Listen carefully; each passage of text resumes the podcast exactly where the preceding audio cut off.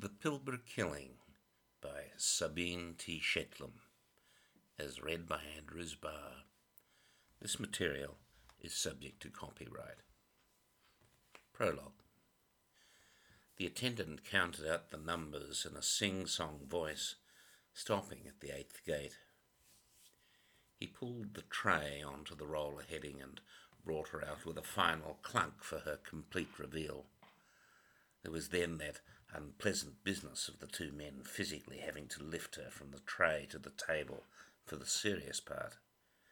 She was frail and gangly like a museum doll, were it not for the hypostatic pooled blood along her back and thighs that memorized the place and the way that she had been found.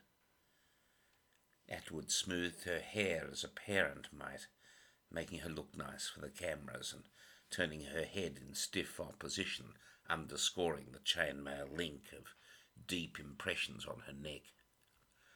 Lower down she had been torn at, the only sign of becalmed neatness the tying together of her polished toes with a triple loop round of twine. Atwood half knelt in mocking gesture, as he always did at the start of these things, the preliminary post-mortem prayer, a hangover seared into his brain by the call of some European theatre of dissection that had absolved its criminals who had centuries ago been anatomized in the public places, squares such as these. From them it was a cleaning and redemptive ritual for souls travelling from one unknown history to the next, but it was still something that in this set of circumstances still degenerated into a spectacle. Atwood was not religious, nor was it something many other, any other coroner would do, just the compulsiveness of habitual superstition. He didn't really need the jerky reminder of the child in order to solemnify things. The wailing of her mother was blaring from the nightly news in the next room. He turned back towards his task and got on with what he was paid for, holding the knife as surgeons do, with the stem of the handle cupped into his palm and with his fingers splayed out straight across the hub connecting the blade. He dragged the incision from the root of the neck across the front of her chest around the breast and down towards its junction with the abdomen in one swift and powerful cut down to the bone. And then the same thing along the other side. She was thin and the flaps opened her up like a triptych. He took a power tool and ran it through the rib margins, which yielded like bristling saplings might to a chainsaw. The chest wall lifted off as one piece, and he flipped it towards himself like a kinder surprise. In any such examination, transecting the trachea below its inlet into the larynx, it is so remarkably easy to eviscerate someone. The heart and lungs and all the intestine come away from their moorings, and one can just pull out a human being from its cavities like ripping off an ear of corn from the husk, a complete person extracted in one fell swoop. The rest of this one would just be the opening up of the stomach and sifting through all that soup, stashing away vials for toxin measurement, deciding about the last meal and such. The D C waiting around for an interim finding was not about to look at it and uh, any more. And he made his excuses and his thank yous. He'd had enough and could feel the insistent spasms of regurgitant nausea bearing upon him. Almost eighty-eight hours before, oldies had found the dead Aboriginal girl in the bush on a nature walk. Oldies were often doing that sort of thing, nature walking and running over stuff with metal detectors, finding occult treasures and triumphantly holding them aloft to the ums and the ahs of the gob-struck onlookers. But there she was, unhidden, in plain sight for all and sundry to find, a careless and inattentive death. There may too have been neither rhyme nor reason why one person or another is ever singled out to manage such a case. Just dumb or bad luck is all, and this time it was Zimmerman's turn, even if the whys and wherefores that placed him there had been designed at the very start to set him up. Atwood would have known nothing about it, although he could have guessed. For now, in his ignorance, it was just one curt call in the middle of the night to Zimmerman from a superior he had never met but heard about. The sound of the phone chimed in with the total, uh, the tonal alarm that he had received an email. The scan of a police report from the poor unknowing bastard first on the scene. The brief, bleak, interrupting messages had forced him at the most ungodly hour to catch the earliest flight to Broome and pick up the rental for the solid drive inland to Paraburdoo.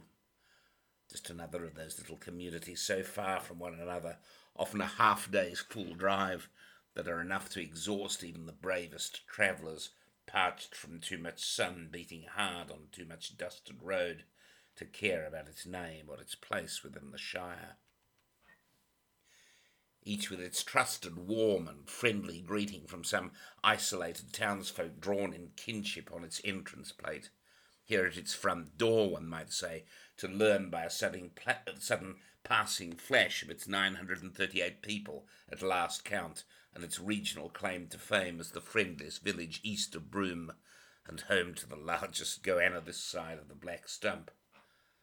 And in this one place, on its tin-sheeted greeting in the bold, cursive blocks of the graffiti artists, writ large and fully covering its official lettering, a welcoming "fuck you," creatively topped with an emphatic exclamation point and adorned with a little smiley face. Nice touch. Chapter one. He had answered the call immediately without disturbing any of the desk clutter, his hand moving seamlessly amongst the books and the rings, the watch and the papers. Gripping straight onto the receiver, Zimmerman looked at the clock, which lately seemed redundant. For the last year there was never a morning that he did not wake at some outrageous hour, well prior to the serviceable call of its alarm. His insomnia had not relented despite all the pills and the mindfulness tapes. It was three thirty-seven a.m, and the air outside was a deep, rich black, still and windless like a stagnant tarpaul. He put on his wire frames, pushing the sleep crust off of his eyes with a long, hard rub, adjusting to the outside gloom. The cloud covered everything except the one tinsel peak of Venus, the evening star, which flashed defiantly in the night sky. Nowadays he had a sweet, gentle, almost politically correct nature that he had assiduously worked upon. A year ago he would have gruffed it out, or even growled down the line, frightening the caller and incurring some ridiculous report that he would have to fend off in the light of day in front of some idiot who hadn't the slightest understanding of his responsibilities. He could imagine the sterile manager who could never possibly have fathomed his anger rifling through some file or other in a committee meeting set up a month from now just for the purpose. That sort of thing would have wrapped him up hopelessly in responses and the officialdom of their replies for months, for God's sake, over whether a D I had growled at a public servant th- at three thirty-seven in the morning. Nowadays he knew better, and he rolled over onto his back, smiling at the interruption like he was a happy puppy waiting for a tummy tickle, as happy as Larry. After graduating from the academy, Aidan Zimmerman had taken his degree in forensics, and the dual qualification made him a marketable commodity.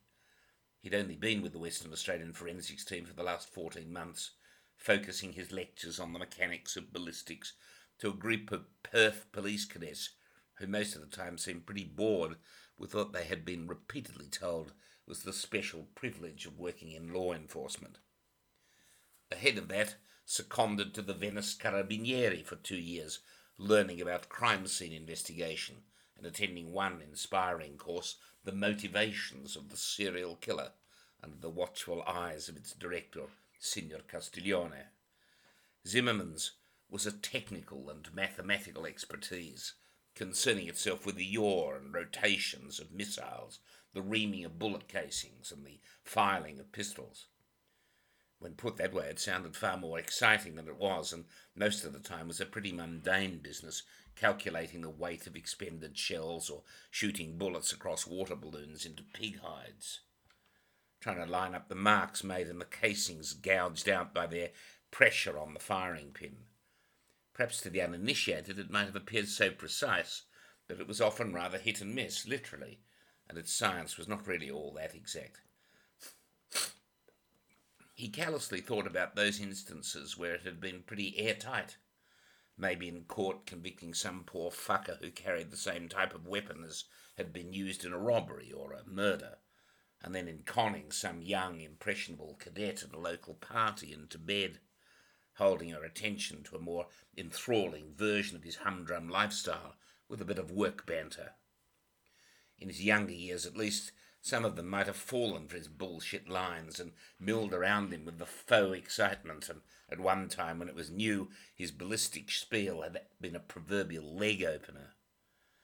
He'd turned up with this reputation to the station and had personally protected its braggadocio legacy, even when it was far and away no longer fashionable to do so, if only to stop the other coppers from taking the piss out of him for being Jewish. He knew too that he was no D N A expert, and these days that meant that he was often trumped by what he called the molecular cops, not only in the cases he was invited to testify at, but also in his pulling power. Even today there were still a number of receptive girls who seemed sufficiently animated by a wanker with access to a gene sequencing laboratory capable of slapping a paternity charge on some hapless prick if needs be. The deprecating graffiti which decorated the entrance to the town was readily visible from the part of the Western Highway which led straight down towards the Premier Hotel, the Paraburdoo Shanty House. All of the original letters on the plate had been glossed over, making it appear almost officially sanctioned, like a committee might have been appro- might have approved of it. If executive elders interested in the ministrations of such a shit heap could be imagined, it was the sort of place where civic pride was at a rock bottom, and so they'd left it all alone like that for almost eighteen months, seemingly the least amount of time that places like this could ever be galvanised into any sort of affirmative action. "Jesus, place is such a dunghole," he said aloud as he drove through Paraburdoo's centre. The rental's aircon was on the blink, and it was hot enough that he had the window down with his arm trailing outside. An old lady in the street heard him mouth off as he was stopped at a small speed hump. She was wheeling a trolley replete with groceries across the blip in the road, and she pulled up and turned around to give him a glare. "What is it?" he said. A cigarette melted and adhered against his lower lip. The pronunciation of the sharp consonants spliced off a small shard of ash onto his new white shirt, and he looked down at it, mouthing a soundless fuck. The woman was dressed in a buttoned-up blouse with a lace collar trimming sweetly finished at the neck, and she turned to him demurely and told him, "Fuck you too," as audible as if she were in a stockyard. He smiled and thought that the graffiti artists had insinuated themselves into the vernacular right nicely. It seemed to be the greeting of the day around these parts. His mind wandered back to the girl and his task, abandoned in the remotest Pilbara town, its own place of abandonment. There were some country corners like this one so small that they needed the cavalry called in. No real experience of killings or how to handle them up here then. A little harsh reality in a harsher land, to have their nose rubbed in it and to be reminded that they most likely couldn't cope and were obliged to hand it over to the experts down south, like some egregious baton in a foul relay race. It might have been one thing to cordon off the area and square it with yellow police tape, somehow imagining that such a simple act would sterilise it from wanton contamination and all the unpleasant destruction that may have made the solving of the case near impossible. It was quite another to actually expect that instituting the most basic of protocols might have ensured that all the evidence would be preserved in some useful manner and handled up here with the professionalism that it deserved. This is not to say that he could assume that this little hamlet was some corner of corruption or ineptitude, but rather that things this far north of civilization were just missed as often as not, and that in such a place the enthusiasm to resolve the death of some nameless or faceless little Aboriginal girl would not have been particularly high. Nothing in his years at the university had prepared him for his task today. Certainly not that single session with the W A P F counsellors on grief and death. It had all been woefully inadequate. All they had spouted was something that somebody had read from that Kubler-Ross woman about some stages he couldn't remember. He pulled open the glove compartment and a load of junk fell out. A registered Glock twenty-two point four caliber semi-automatic firearm, a pair of Saflock handcuffs. He made a mental note. You really shouldn't have them in here, even if there had never been, in his experience, any need to grab them, either of them, for an emergency. At the back there was a small pamphlet on grief counselling with a series of bullet points that he pulled out and that tore off as it freed itself from the rest of the mess in the glove box. It came as no surprise that the least experienced of the force should be charged with the task of meeting the relatives and breaking the news to them. No doubt he thought some arse with epaulets and pips was sitting in his office with a glass of sipping whisky in his hand, going on and on about the trials of being a deputy commissioner and the great responsibility he had over any field worker. He often would talk aloud to himself almost without realising. Yeah, that's right. Why the fuck don't you come down over here and do it yourself then? Friendliness and prejudice were both more naked here, and he knew that he might not be particularly welcome, no matter what his demeanour. The black and white families in places like these generally had nothing to do with one another, even when the website showed them together in the happiest embrace. There were plenty of them around in the town, all right, but few of the Aborigines lived in the structured dwellings and the built-up parts, and most opted for their small humpties and their makeshift lean-tos on the outskirts of town and much farther beyond. No boundary or barrier between their home and their land. Hard etched with its storied rocks, the stiff coarseness of the spinifex, and the drenching mood of their spirit lakes. But these are not things their white neighbours would have cared much about. The Paraburdoo shanty house had its own website. When he arrived, it seemed that both were under construction, and it was somewhat difficult to see, given the nature of the place, why one would have been much advantaged by the other. The front wire screen was partially off, and Zimmerman sauntered up to the counter, pretending, in a place where everyone already knew everyone else, to appear like a local. He slapped away the flies with a regularity from his right and left, like a metronome. The lady behind the strip of balsa wood that separated the customers from the staff raised her eyebrows as the only effort she might have made to inquire what it was that anyone wanted, and with a beer in her hand and with the bar set already so low, it seemed natural for her to ask him what the fuck he wanted. "I've come about the dead girl," he blurted. "Oh, and by the by," preening a little, "I'm an inspector from the W A F, picking uh, and adding this seemingly as an entry coder." He knew around these parts that if he introduced himself as D I Zimmerman, they wouldn't like it. "Oh yeah, we've been waiting for you." She seemed unimpressed. "The Martu is at the clinic since we don't have a hospital. The doctor's there now and he wants to get rid of her." She drew a small map from a soft pencil to show where the clinic was located, some eight kilometres away and close to a large landmark baobab tree. "It won't be quite that simple," he replied. "I'll need to see where they found her and, before that, interview her family." "Good luck with that, love," she snorted. It was the first and only time she had expressed some non-specific friendliness. Walking out, she swivelled around and belatedly asked him for some identification. Zimmerman wrestled with his pockets to bring out his badge and laminated staff card, and whilst he was fiddling with them, wrapped up in gum and cigarette papers, he asked her what a Martu was. "You've obviously got a bit to learn, honey." She seemed a little friendlier now that she had found out what a rube he was, and after he was confirming his status. "Zimmerman, eh?" she said. "Are you a yid then?" And she sneered again, raising the edge of her lip like a snarling hound. "That's for me to know and you to find out." He offered the quick comeback as though he'd been practising the line for years. Zimmerman's simple comeback line had proven handy in those country towns, and he'd used it before travelling to Broome two months previous with Chief Monroe.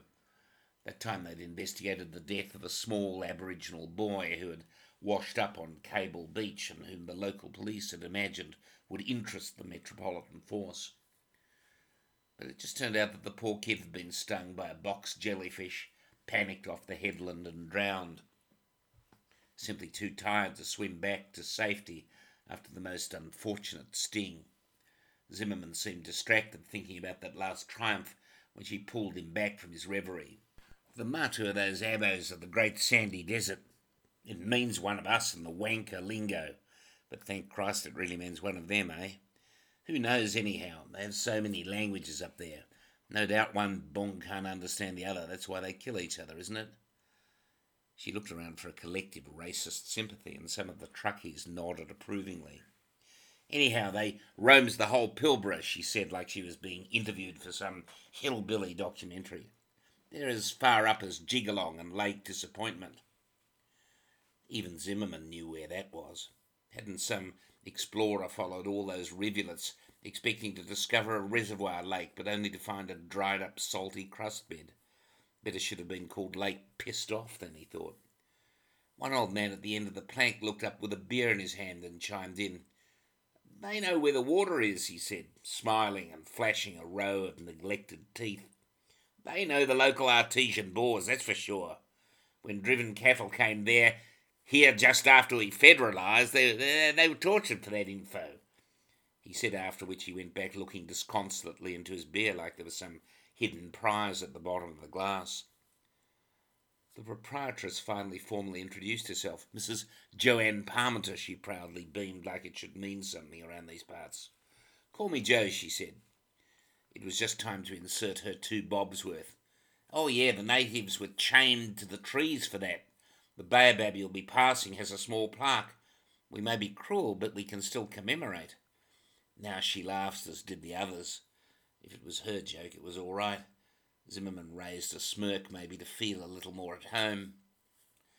"There's that rabbit-proof fence that runs past Jigalong too," said the old lady who had sneered at him outside and who had come in for a quiet beer. "The cottontail wall. Longer than that one in China, and I bet you can see ours from outer space." Now they all laughed and sighed as though they might have preferred old times when the Martu knew their place.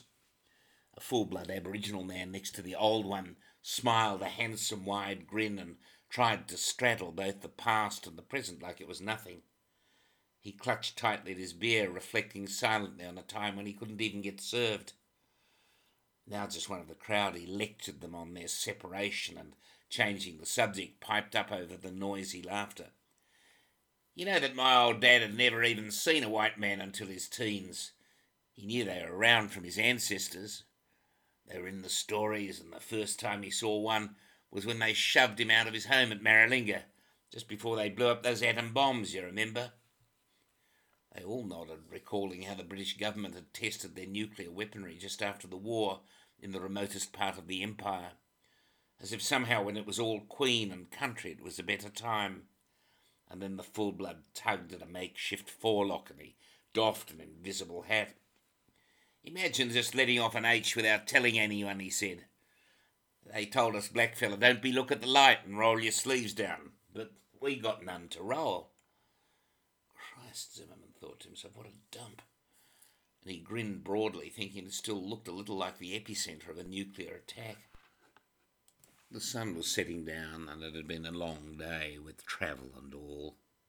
He decided to catch up the following morning with the local constabulary, one Senior Sergeant Paul Nancurvis, and then the doctor, whom they all called the German. He called Doctor Messner, who angrily argued with him over why he was not coming out that evening. Zimmerman tried to explain the tribulations of his day's travels, but Messner had no interest. He told him that it necessitated that he stay in his clinic in a bunk bed until morning, with the body in the procedural room, keeping guard so that it wouldn't be taken. No one in her family, he explained, was keen about the autopsy, cutting her up. He screamed his righteous displeasure over the line as Zimmerman claimed a faulty connection and hung up. Now in his last beer he watched the iridescent reds and ambers as the sunset spread itself out like a melted cheese across the monotony of the flatlands. He laid the half-beer aside, lest he smell too much of alcohol, as it was time to see the girl's family. The space between the land and the sky merged, and as he left his valise with Joe, she gave him an envelope Constable Nancurvis, the town's head policeman, had left for him. She reminded him that drinking was permitted in the room, but should he feel sick, The management preferred it if patrons could vomit outside. It seemed a not unreasonable request, and he said that he would try his best to comply. There was no escaping it, his duty. He'd driven almost all day and could not shirk the mission now. The sour notes of any job can overwhelm its proudest moments, and he knew that he was not good at the telling, at taking families aside and shouldering their grief. How often had he seen a little body threshed at or bloated with the weight of water, plunged senseless under a depth of temporary concealment, only to surface and be found by some hapless bastard totally unprepared for the experience.